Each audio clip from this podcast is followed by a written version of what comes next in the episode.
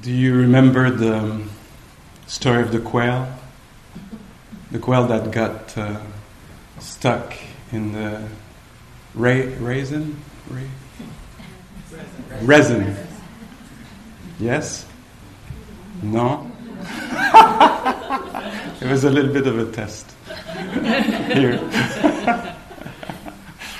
yes, the monkey and the resin and the quail and the hawk.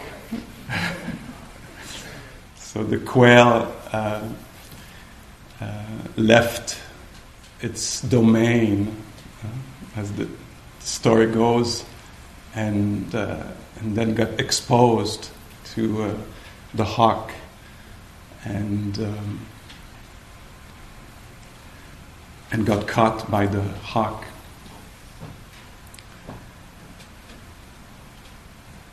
And so I'd like today to talk a little bit about this domain as it refers to the experience not of the quail but of the meditator.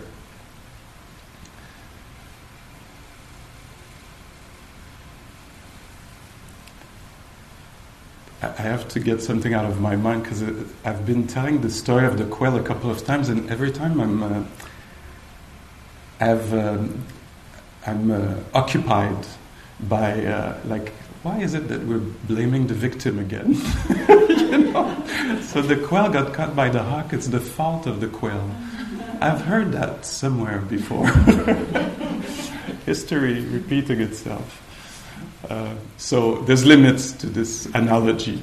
Let's put it this big limits to this analogy, but uh, I think we can still work with it. Can we? Yes. okay. Um, so, yeah, I want to talk about the domain of uh, the meditator.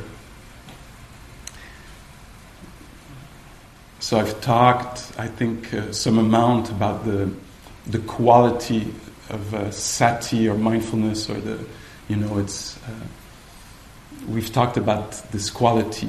Yeah, that's the sense I get, you know, that there's duration to it, there's a, you know, this, the staying, there's the kind of a freshness uh, underneath uh, the preconceived ideas like meeting, discovering the familiar. So it, so it seems like there's the, the, quality itself and what it looks at, what it uh, encounters. And so that's the domain I want to talk about. So there is this quality of awareness. What does it meet? What does it meet to uh, for wisdom, discernment, to arise or for compassion to arise or for freedom or joy to arise? What does it attend to? Where does it land this higher quality attention? Not like the superficial attention that we have usually, you know. We see one thing, we know the rest of it. Huh? You see one, oh, I know that type don't like that type.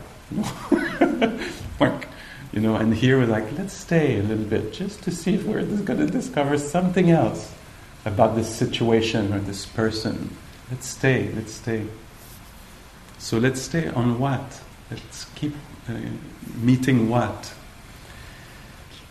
And to me, it was um, highlighted, I would say, in a very powerful way. Um, the first time I went to sit, uh, to participate in, to, to, learn meditation, it was in a retreat like this, a week long retreat like this. And um, I was experiencing a lot of afflictive emotion, emotions, uh, a lot of fear, a lot of fear, a lot of confusion, um, shame, agitation, uh, something in my life had turned sour, to use a euphemism. Is that a word also in English? Something had, turned sour, and it was uh, pretty much questioning everything, uh, every assumption I had. Some of you know, there's no need to make a secret of it. some of you know it's. Uh, I can't remember now, like 25 years ago, or a little bit more, I learned I was HIV positive. Uh, and it was at a time where, uh, you know, there was no medication yet. And some of you might have very personal experiences of this, um, you know, per- personal inside in, your heart, but also maybe in your friendships or you know, family or work or environment or, and um, yeah, so I was, I can't remember the numbers now, how many years ago it was or how old I was, but I think I was 25. I w- later I'll do the count when I'll be back in my room, you know, but I think I was 25. And um, yeah, suddenly I was told, you know, youth, uh, you know, eternity, 25, eternity seems like the deal, you know, like it seems when you're 25 it's going to go on forever, youth, and uh, health, and uh, yeah, life. Everything was put into question. And, uh, and in that confusion, uh, that confusion led me, thank, thank you, thank you, that confusion led me to uh, all these uh, afflictive emotions led me to a retreat center and so it was very striking for me the, f- the first um, instructions or the instruction through the whole week were, were so not what I expected.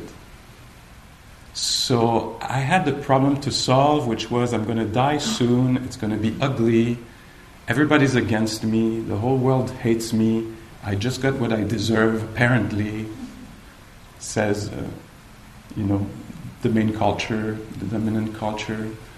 Um, what am I going to do in this situation?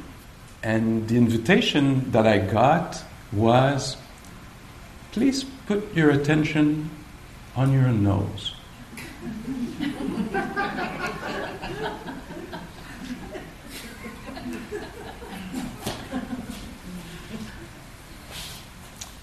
I was really desperate. So I was willing to listen to anybody and try anything. You know? I'd try just a little bit of like, you know, uh, you know, you, if you, you, something about abundance, and you know, if you want it and you put your mind in the right direction, you know, you, you'll be healed and you'll be rich and everything you'll be fine. If it, if it doesn't work, it's your fault. You're doing something wrong, you know.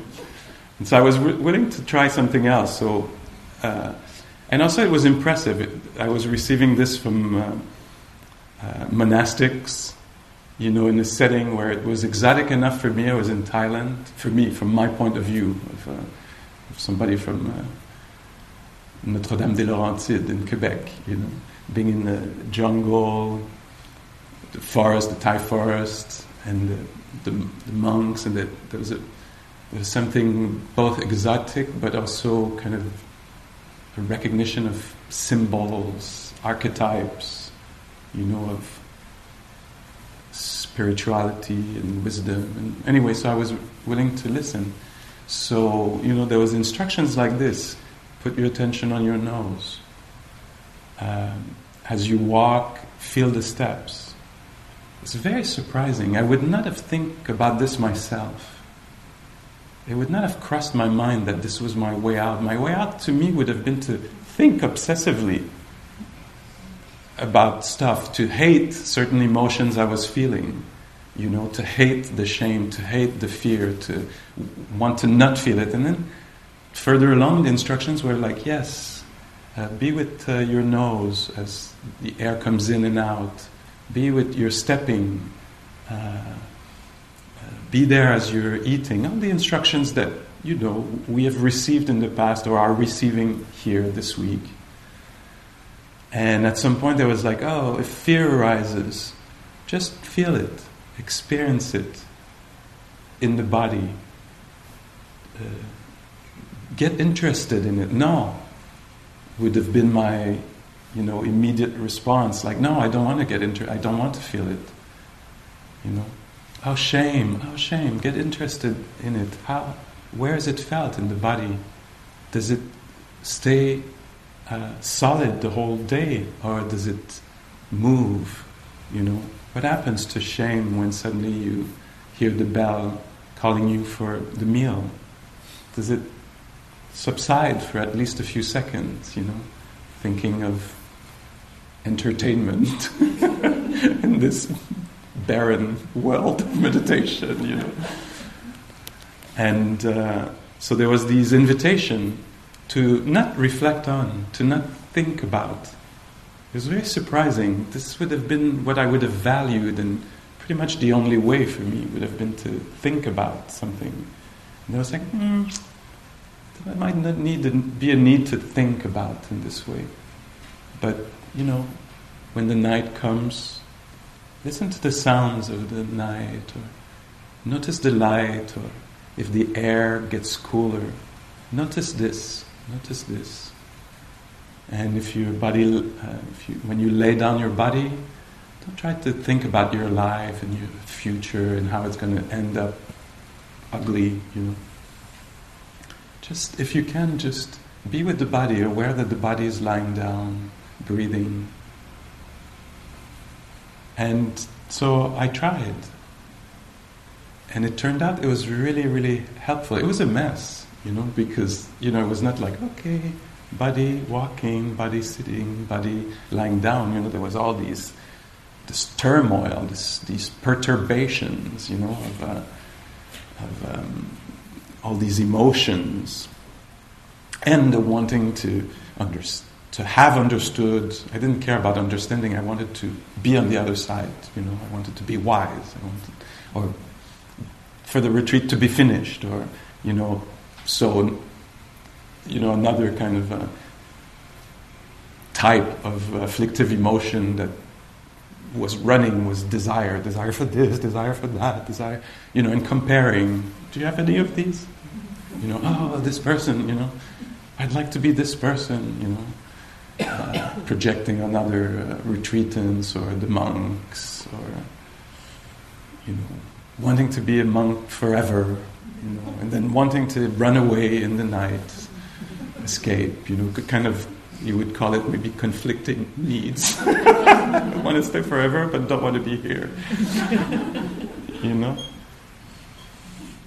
So all of these, and there was, to the best of my ability, the following the instructions, the, the, the hearing what was said, you know, what I could actually hear. I couldn't hear everything, I don't think so.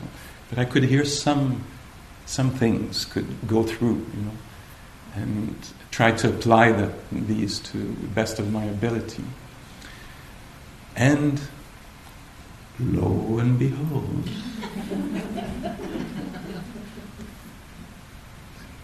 something started to open up, you know, uh, real interest for one thing, you know, real curiosity uh, developed for stepping, you know, not, I was not expecting curiosity for stepping to arise at some point, you know, and yet suddenly there was. The, maybe in a wider way, an, an interest for the present moment.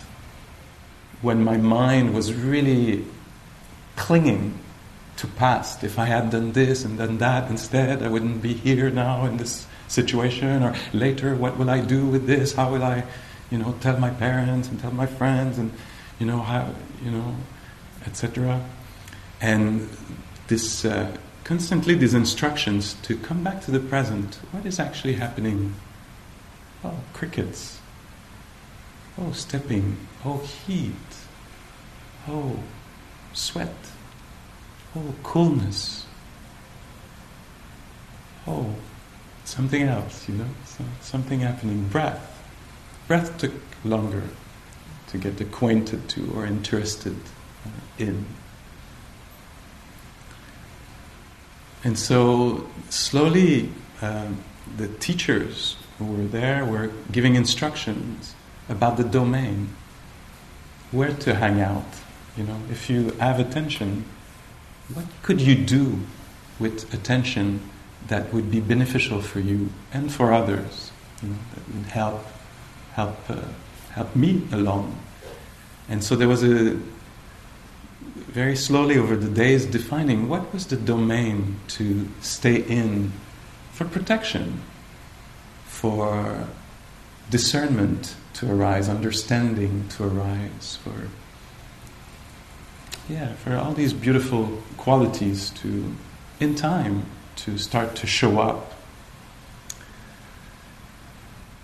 And so in a very classic, classic, classical way, um, what we're inviting attention to meet or rest on, to land on, uh, in a very classical way, these, many of you know this, these are called the four foundations of mindfulness. The four foundation, what f- mindfulness is invited to rest on, the foundations of mindfulness. So these are, uh, I'd like to do a, a kind of an overview of this, because up to now I've named them in a kind of disorganized way, because that's pretty much how they show up in our life. You know, they, they don't show up one, two, three, four, you know. Uh, they don't show up like this. They're, they're all there. It's aspects, we could say, of our experience our aspects, particular aspects of our experience. I would say, and I think I'm probably going to be right on this, at least in this research center here. You could think of the retreat as a research center. And actually, uh, today I was, uh, I was thinking about this, this a little bit this afternoon and it's the first time I've been um, had the privileged chance to, to teach. I think for uh, uh, for a number of years, I think for 15 years now, and it's the first time it appeared to me like this this afternoon. I was like, oh. In a way, what I do is almost as if I was um, receiving folks in a research center you know, hey, welcome to the research center. We're not just going to visit. That could be something I could do, you know, say, show around, show to people. But here it's a little bit more. It's like, hey, we're going to stay in the research center for a week. So I'll show you a bit how to manipulate the different things, how to do research, how, how research is done. You know, and some some of the some of us being here, we've gone there, we've done this a number of times, many many times, maybe more times than I have. Um, and so we know some of us are very new. We're like, hey, the research. Imagine you come in the lab, you know, for the first time. Of course, you're going to be a little confused. you're like, okay, you're telling me to take this, but this, but it doesn't quite work, or oh my God, I put a little too much, you know, or it's going to take time, you know. So I was thinking of this like, oh, Pascal, it's not easy what you have to do, you know, to to help people along to uh, learn how to how to be and how to use the, the research to make discoveries, you know. And plus researchers, I don't know, I I hear of them, I don't know, I might know some, but I certainly hear that sometimes it takes them years of re- research, no? Before they make a discovery. Okay, I just put this out there. Important. You know, so there's a humility. You come to a research center. It's not like, hey, I want, I want the discovery. Well, it might take a little time, you know, but you might learn a lot of things in a research center, you know. But so, so yeah. So maybe I was saying this to myself, Pascal, it's okay. You're showing people the research center. You can't you know, you can't uh, expect of yourself that you know everything will be revealed. You know, it doesn't work like this. Anyway, so so we're studying uh, through the four foundations. In a way, we could say uh, there are different aspects of our reality that uh, we get interested in. And what I was going to say is that what they all have in common, I think, is that they're happening in the present moment. It's good to define the, the field of research. To me, that's how I understand this practice.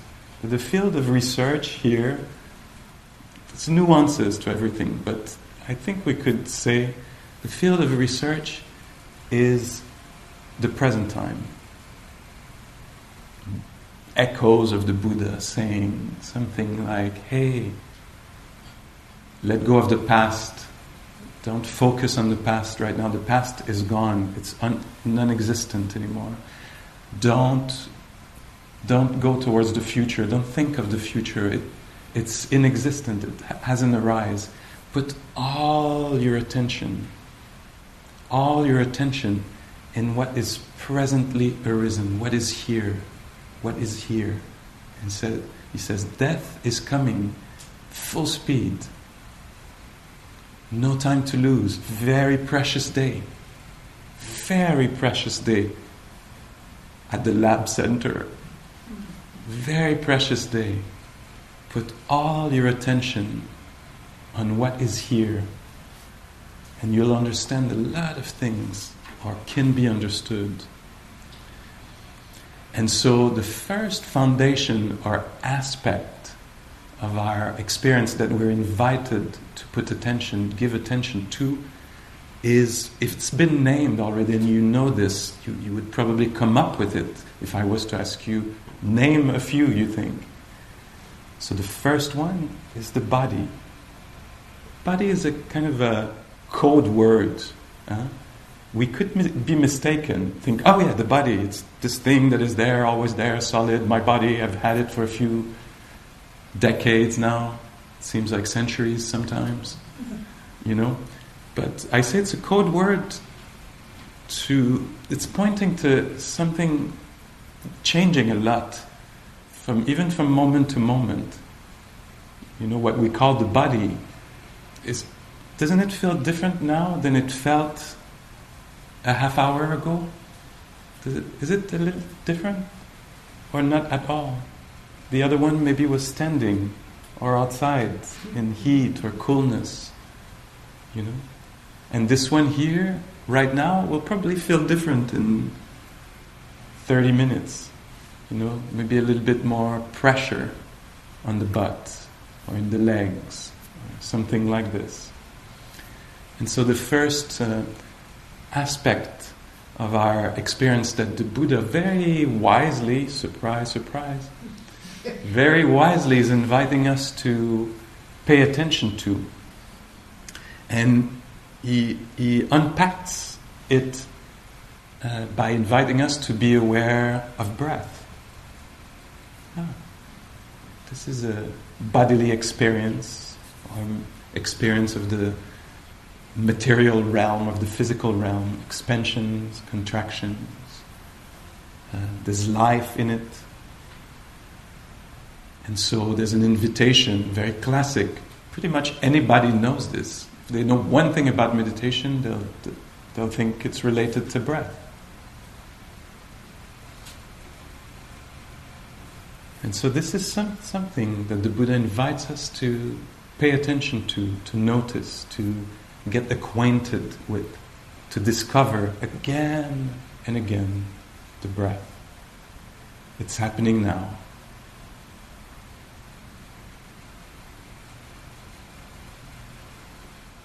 The way invites us to be aware of the body, the body is through posture.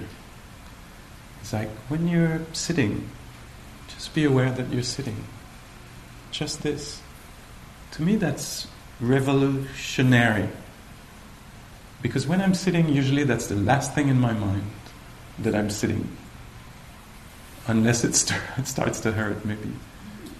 But the, in my mind will be a thousand other things, concepts, stories, you know. And then there's like, yeah, Pascal, you're in distress, you're in confusion. I understand. Just know you're sitting. Yeah, but the rest of my life, I'm going to die. Just know you're sitting. Try this. Just establishing this um, knowledge, this, this uh, just make contact, Be- become aware, become aware. I'm, looking for my words here, sorry. Become aware that the body is not standing, it's not walking, it's not laying down, it's sitting. And see if you can just stay aware of this. It's not easy huh, for us. It's not easy. And just to give us a hint of what happens, maybe with just these two. I mean, many things can happen. I could spend hours describing what can happen, what discoveries can be made by just being aware of breath or being aware of posture. Being aware of breath, something that I noticed for myself. I could go in many directions, but something that I notice for myself very often is when I become aware of my breath, not very long after, I become aware of the state of mind of the breather, the person breathing. You know, if I give myself this small little task or exercise to be with the breath a little bit, I'm going to discover that there's agitation or obsession or some kind of availability. I don't know how to describe this, but that I can be some kind of calm. I'm going to discover something about my mind state. It's just one thing that I've noticed over and over again. Just feel the body for a moment, and then, oops, ah, contraction in the chest. Oh, yeah, there's anxiety here, or fear, or unrest. Or, oh, no, clear sky, so to speak. So I'll discover something about this being here. This is just one thing. Being with the breath, I might discover the changing nature of experience, how a breath is such an momentary thing, such an ephemeral thing. Or staying with it, it might start with my breath. Oh, my breath. I have to be. I have to be aware of my breath. My attention has to be on my breath. You know, and maybe on day four, five, or six of the retreat, it won't appear like this anymore. There'll be a slight transformation in view or perception. Suddenly, it won't be me with my breath, but it'll be the breath. Do you see a slight difference in the breath, the attention, the agitation or the calm? It won't be so much about me. It won't be so appropriated, so um, identified, so. Ah. So these are just a few things that could happen. There's so many other things that could happen. Maybe acceptance, just noticing that the breath is shallow or irregular. And, you know, after a while wanting another breath, maybe suddenly, naturally, something will give up. That's exhausting to want to breathe differently. Breathe as, as you breathe. Ah. And suddenly I'll d- discover something about mind state. Wanting to control is energy, énergivore in French, energy costly. One, one thing, one, one thing, and ah, I won't have to tell myself this. It's just by being in a certain way with the breath, I might learn. Ah, oh, there's another way to be, less, less energy involved. Am I doing it right? Without it? Ah, oh, just saved a lot of energy. That's a kind of freedom right there.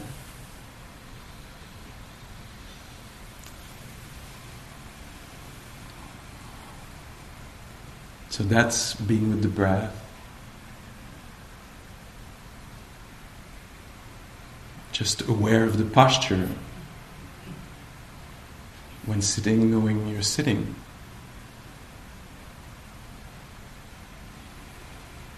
I'll discover how much of the time I'm not there. I'm in some uh, fiction, storytelling, some considerations about some something else. You know, how much absence there is. Uh, this is maybe one discovery that I might make.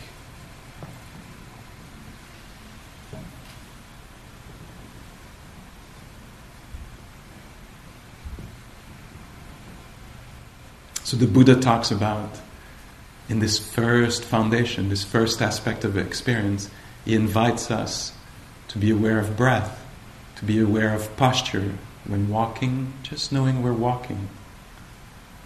It's an amazing way to actually de- uh, develop steadiness of presence. So simple. Pascal, can you just stay aware that you're sitting? It's very delicate work to just remain aware I'm sitting. What will be revealed for me is all my addictions. Addictions to being busy, thinking about stuff, uh, projecting, planning, rehashing.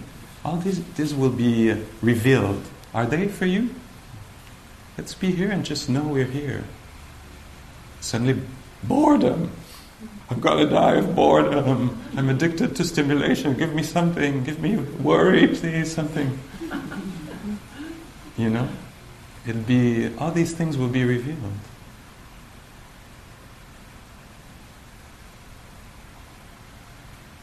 The Buddha talks about activities of the body. Of the body. So, saying, you know, when you're reaching out, when she's turning the head, when they're um, lowering the body, being aware of, being present. So being present to, aware of uh, breath, aware of posture, aware of activities, washing hands, washing body, uh, changing clothes, uh, folding the bed, unfolding the bed, being there for this.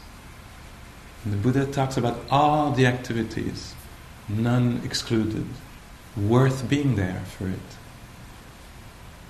That's, that's not my habit. My habit is to do things habitually, to not give a generous attention, to not. And yet, when I do this, like, um, well, that fits in the posture, but crossing the corridor, this is like the never ending corridor, depending on where your room is. I'm at the other end. So it's like it's like in the movies, you know, in the corridor expands all the time. So I'm walking in the corridor. And and uh, it's a beautiful practice to actually be there, be there, instead of wanting to be at the end of the corridor. And I can discover things about my mind, how my mind can get entangled in very small desire, like wanting to be at the end of the corridor misery can take very small forms. You know, if only, you know, I had reached the end of the corridor, everything would be solved in my life. See, like I was talking about uh, confused perception or erroneous perceptions with the lack of attention, erroneous perception. You could think, you know, when I get to the salad, to the counter, all my problems will be solved. Then you finally get there, you get the meal, you, you know, not everything is solved, is it? But yet I might be deluded in this way to think that, oh God, just five people and everything will be solved. You know? It's delusion, delusion. And so the Buddha talks about activities of the body, inviting us to be there, particularly present to activities when we're moving things around. So that's, uh, maybe I'll stop here. There's other ways that he talks about uh, being attentive to the body, but uh, as I'm doing this kind of survey or going over overview, I'll stop here. Another field, and we'll talk more about this over the days, another field of experience that is definitely or um, very important or to that we can become aware of aware of is this uh, when there is a, an experience of pleasure, a pleasurable experience that happens. It can be in the body, uh, it can be at any of the senses a taste, thought, it can be something seen. Uh, it, it happens here, doesn't it? That we meet what we perceive as beautiful in nature or space or sky or maybe animal life, birds, or at the ear door. And so these aspects, they're presented as separate, but they're linked to each other. In French, we would say vase communicant. They, they related to each other. And so the Buddha seems to say, hey, whenever you have a pleasurable experience, become particularly curious, particularly present to this experience, and see what appears about it, what is, will be noticed about it. Or if you have an unpleasant experience, it's a really good time to be present. Because there's a lot to be discovered around this. Body experiences, breath, postures, activities of the body happen in present time. Try to feel your body two years ago. Try to feel your body next year. Not possible. So that's the entry point in the present time for the Buddha, also more palpable. And then pleasure is something to be felt when it's happening here, now. And so that's an invitation to become aware of this because in all these foundations, these aspects of our reality, we have different ways to create suffering, maybe for ourselves. Maybe we'll talk more about this, just giving a few hints. With body, there might be uh, an identification, clinging as I or mine. You know. With pleasure, there might be a clinging to what is pleasurable. I want. I want to get it. I want to have more of it. I want to keep it. I want it to be mine also. And if we pay attention to pleasure, we might notice as experiences of the body that they appear and disappear pleasure appear, appears and disappears. And that's why we want an attention that really tunes in and stays, remains in connection, to see the pleasure arise and to see it vanish. There can be something extremely liberating to a mind that tends to cling to what feels comfortable or secure or mine or pleasurable. It's really good to notice how things arise and pass because letting go can happen. Oh, it's in its nature to come and go. So, can I experience this gracefully, the coming and going of pleasure, of displeasure? Oh. Very strong unpleasant opinion crossing the mind, you know. Maybe I can just let it be recognized, be experienced, you know? as says the instruction. What you have to do is not get rid of it, just experience it. Just experience it knowingly. Oh, strong view crossing the mind, strong desire crossing the mind, strong sensation crossing the butt. wow, very intense, very disagreeable. Wow, let me get interested. Many discoveries I can make about my relationship to uh, pleasure, displeasure.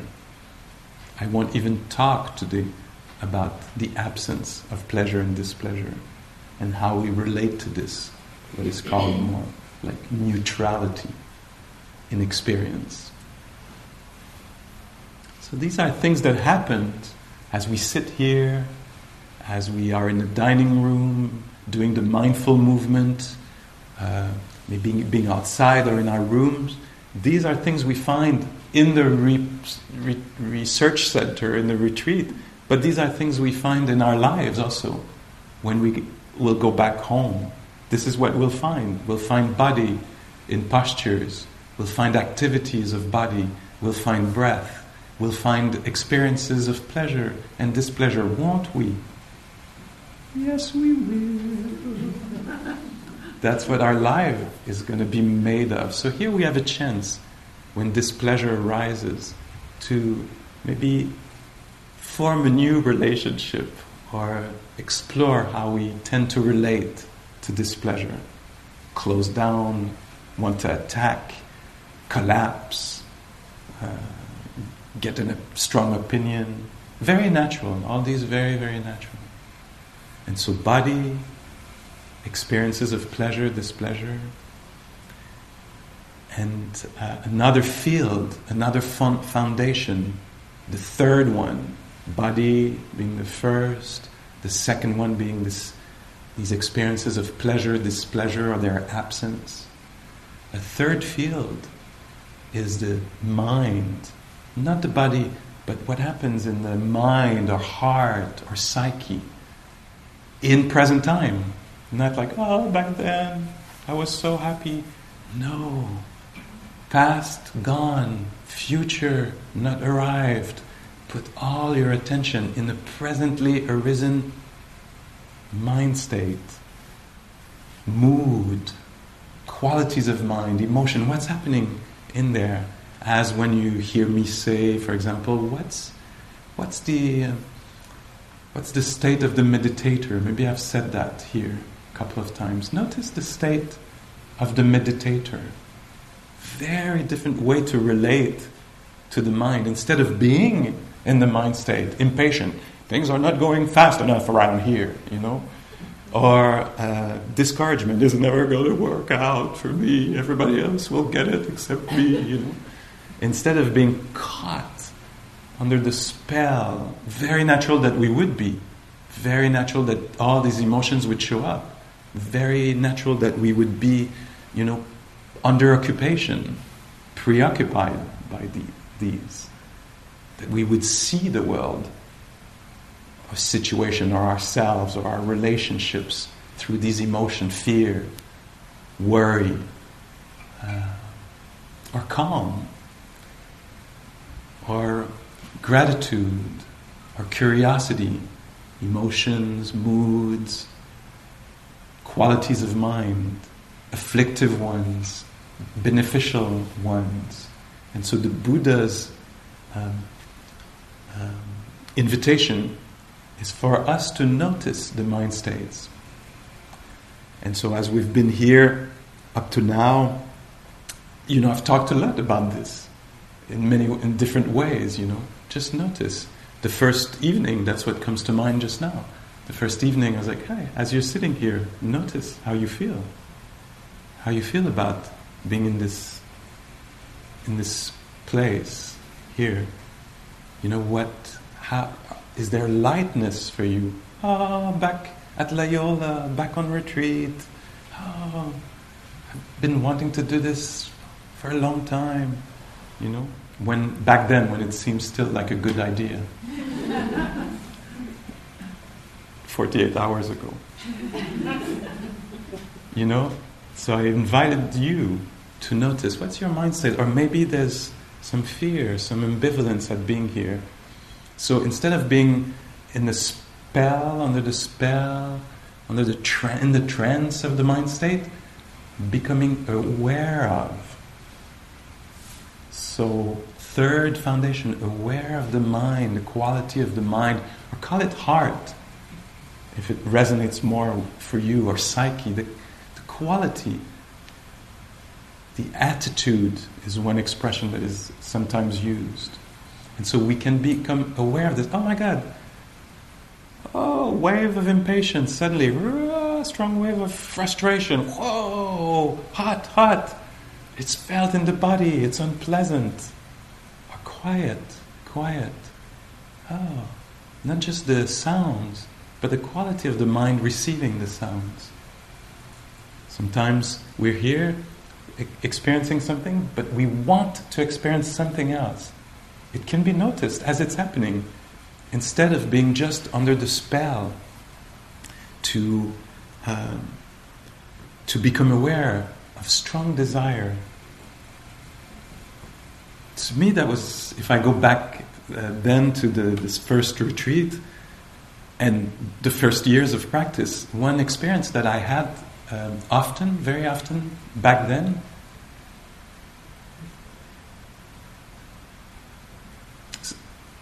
maybe I'll put it this way I think it's very rare that if maybe I don't have it anymore, but at least I could definitely say it's very rare that I have that emotion uh, these last number of years. But uh, but back uh, in the first years of practice, an emotion that I had very often that I learned to become aware of as it was happening was the desire to not be.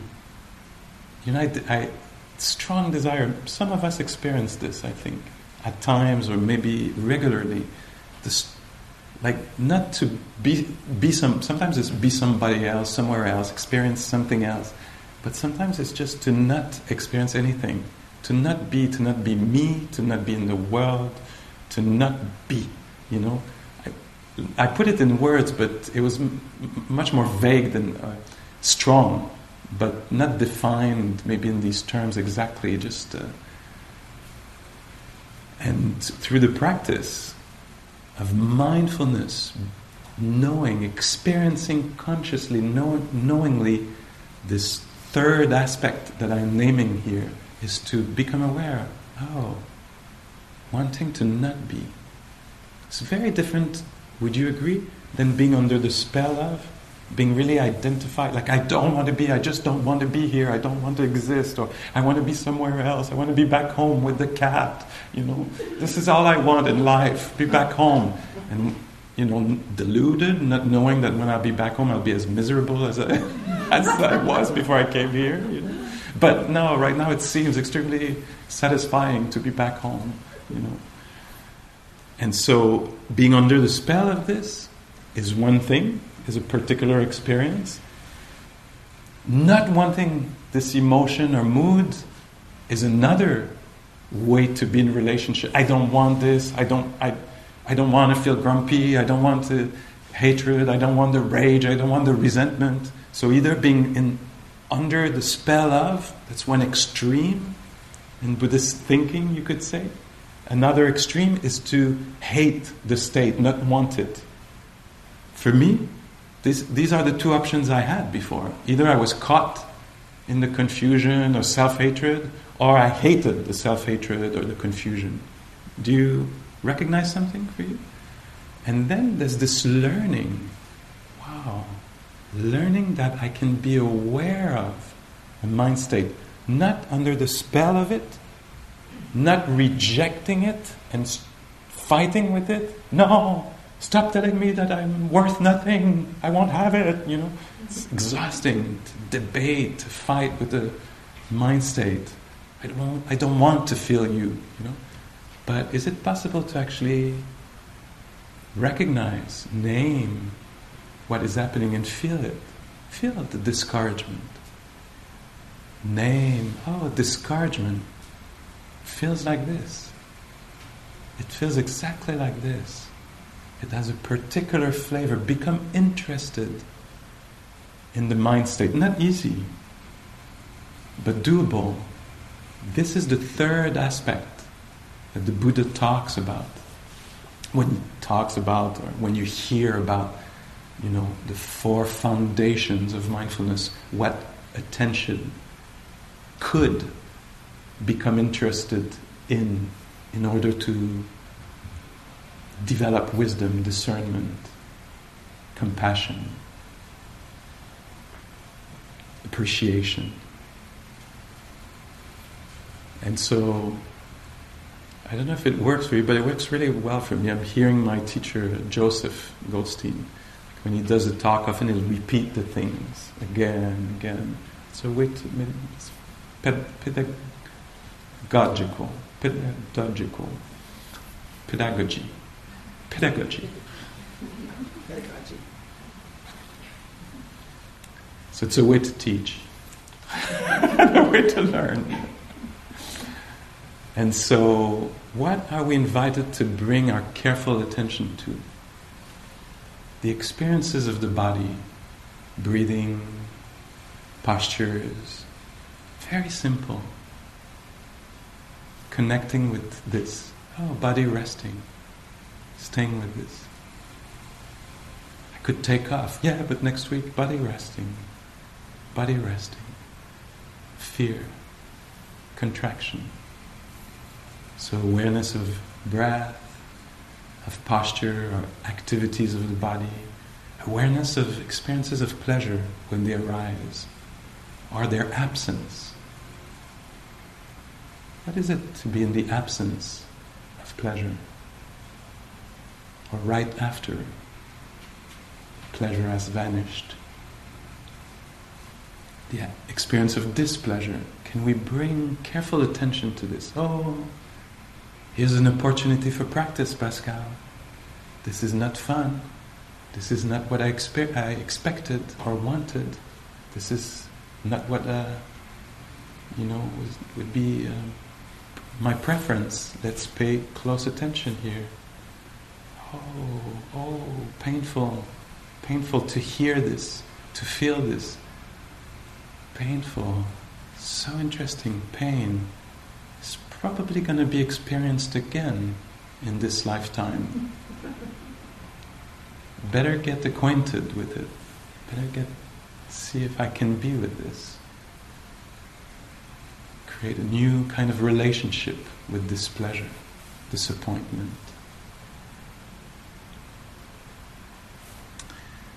And becoming aware of mind states, of qualities of mind, of moods, as they're happening. For example, we don't need to look any further. There is a mind state here now.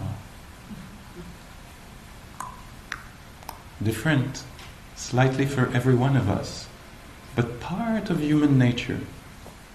All of these that I've named up to now, do you recognize they're part of human nature? Postures, breath, activities of body, experiences of pleasure, displeasure, their absence, mind state. There's a mind state here. For some of us, it's interested. For some of us, it's not interested anymore. it was good for the first uh, 20 minutes or so, but now, you know, no judgments. We can become aware of this. Bored to death. Wanting to be at mealtime now. Okay, okay, I participated, I listened. Let's go to the meal now. Can we?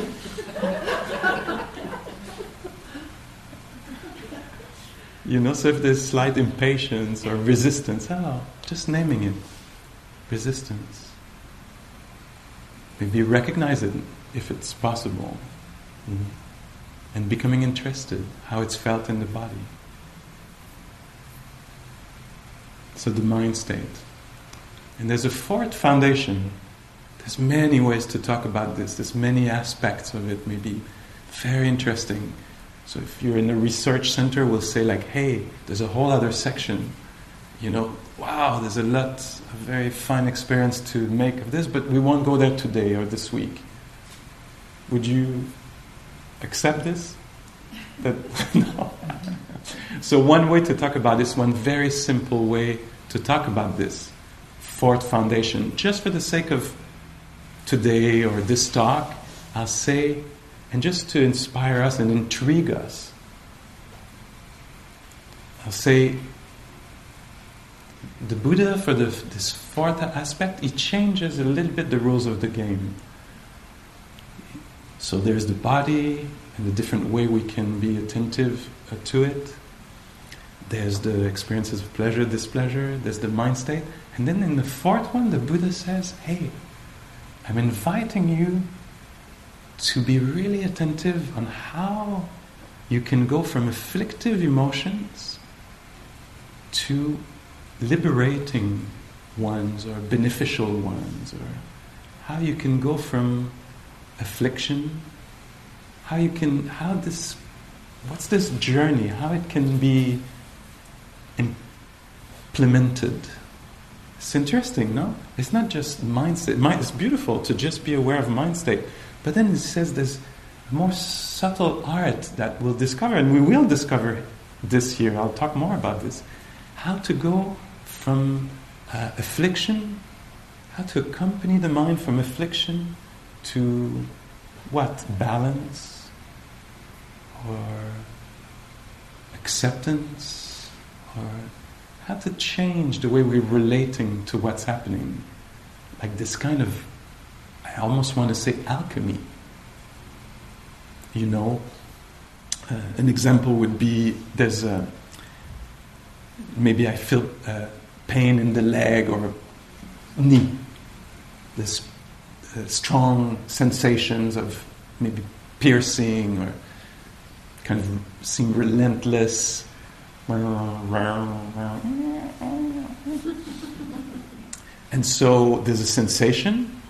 So if I think in terms of the four foundation, I could discover, oh, you know, I'm sitting and there's a sensation here. This can be known.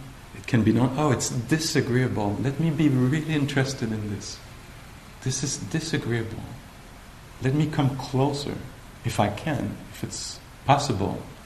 You know, if there is enough courage in the field or, you know, space or interest or, you know, maybe I can come around, oh yeah, throbbing piercing, disagreeable. How interesting. Maybe I'll discover the fear or the projection. I'll discover the mind state.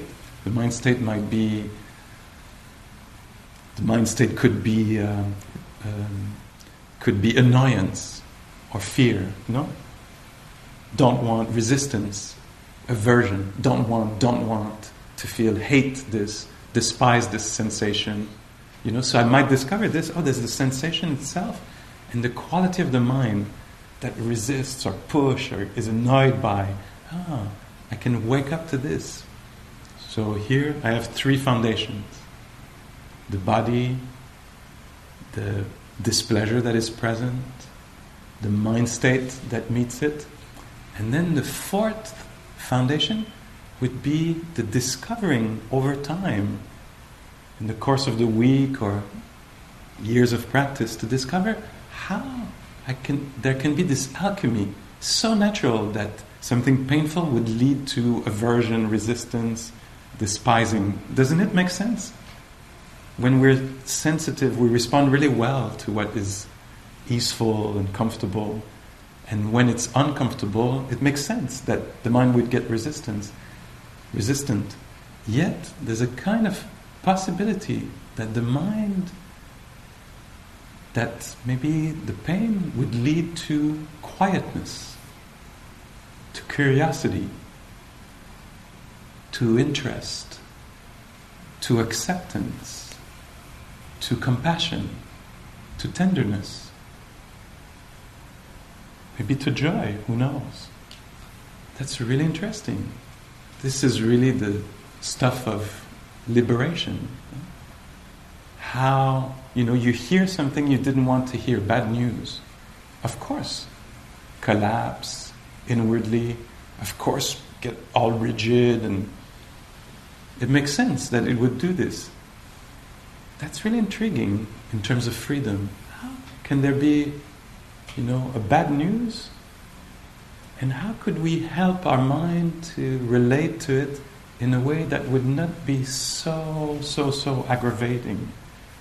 That where what would be called in or invited in that we could go towards would be maybe sometimes courage or again acceptance or creativity, creative response, or maybe sometimes playfulness. Oh, voila, everything went wrong. You know?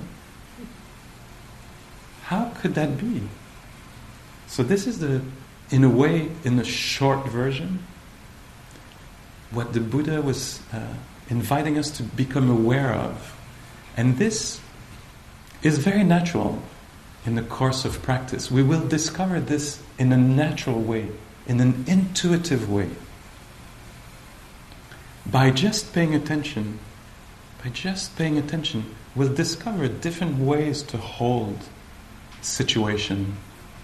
You know, the bell not ringing, for example, when I would like it to ring. You know, I have to go through a few like ring the doorbell inside, you know, like tantrum, inner tantrum. I go through a few of these, and maybe at some point, it seems like a really costly way to be in relationship with the lack of control here over the bell, you know. And so, at some point, very naturally, there's something like, oh, maybe I'll just.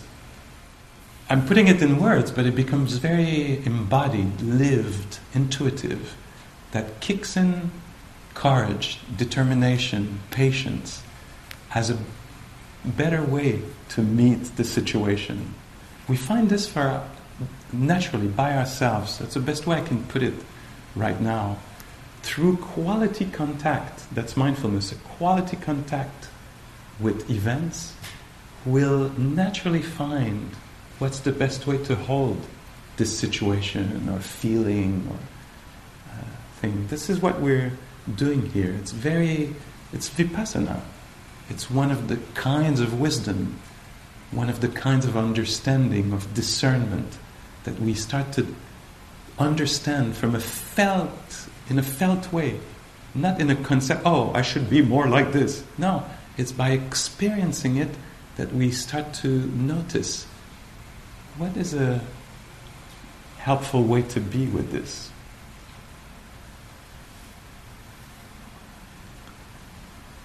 And it's trial and error. So I'll do maybe the walking in boredom, can't do this, hate this, hate this. And at some point, for some reason, there will be a little interest. Stepping. Wow, that's so different. It's still the same walking, but it's so different. What's the difference? Oh, it's the mind state. So I'll become sensitive to the different textures of mind states you know, maybe I'll finish with this one example. For me, is um, I would go on retreat, st- probably still do, a lot less. I've learned, but the mind state would be opinions. So I would sit there and have opinions, and at the beginning they seemed like really pleasant. I'm right, they're wrong. They don't know how to hold a retreat. They don't know how to do this. I know. You know, with the superficial attention, it seemed like a really good way to live. But through soaking over time in opinions, you know, sometimes I started to notice something. well, it's actually quite costly. And there's a downside to being right, you know, all the time. you know, it's, it's kind of lonely at the top know, I started noticing there was a cost. You know, there was a there was a cost to it. You know, and so that very slowly, very through just being aware of posture, being aware of walking, being aware of breathing, being started to notice mind state, mind state. Oh, opinion, right again, right, right. You know, and uh, kind of started to see, oh, that's not intelligence. It appeared. I was deluded it appeared as I'm intelligent. I know better than anybody else, maybe. Or maybe for you, the intelligence seemed to show as a self hatred. There's a higher intelligence that knows you're a piece of shit. And it's happy to tell you, to remind you, you're never going to succeed at this. Like you never succeeded at anything, by the way. You know, it might be mistaken. That kind of mind state, state might be mistaken for wisdom, for intelligence. And by bringing high quality attention, we'll start to notice this is not my friend. This is not helpful. And maybe we'll touch for just a moment benevolence. We might touch it inside ourselves, or it might be transmitted. We might meet it somewhere through somebody serving us food. And suddenly we'll be really present to benevolence, f- experience it. And the mind, the heart, the system, vipassana, deep understanding, embodied in the something will understand that has more value. That has more value than abuse, abusive speech.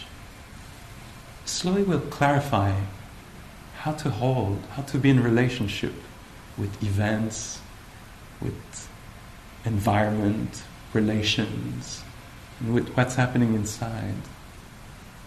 So these are the domain for the quail story. So what is the domain? What is happening here now in body, in terms of pleasure, displeasure, their presence and their absence, how, how this is met, held, encountered. The presently arisen mind state.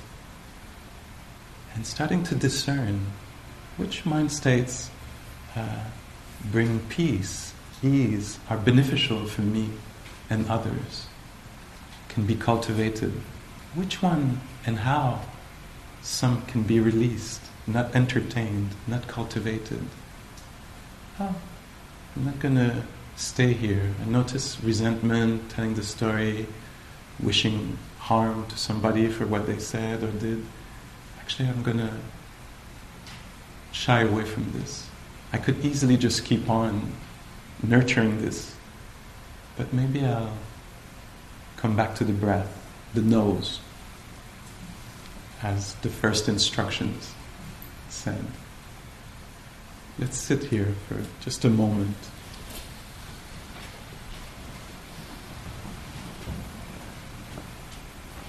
Or stand.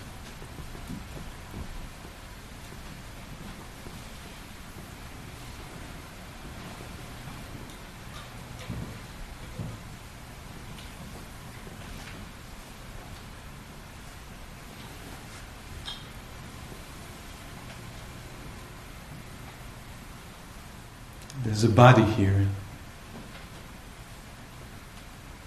It's worth being experienced.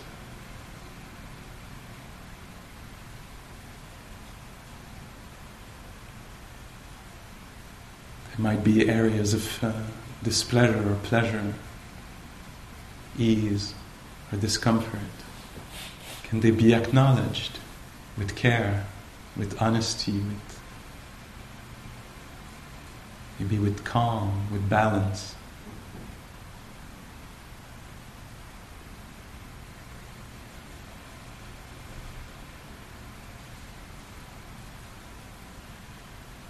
And there's a mind state. Can it be recognized? Or at least felt? Oh, it feels like this right now, just like this.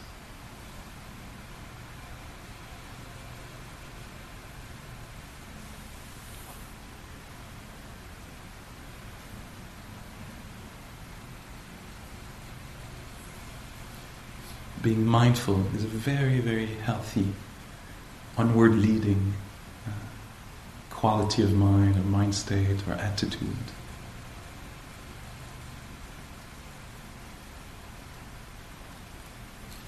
May this uh, quality of attention and these four domains uh, become where and how we hang out. And may they lead to great discoveries.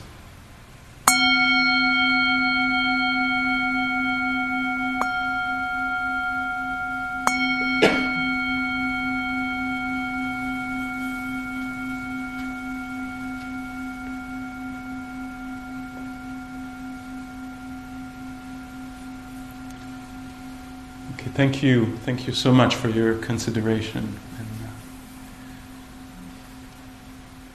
Enjoy the meal and all its foundations.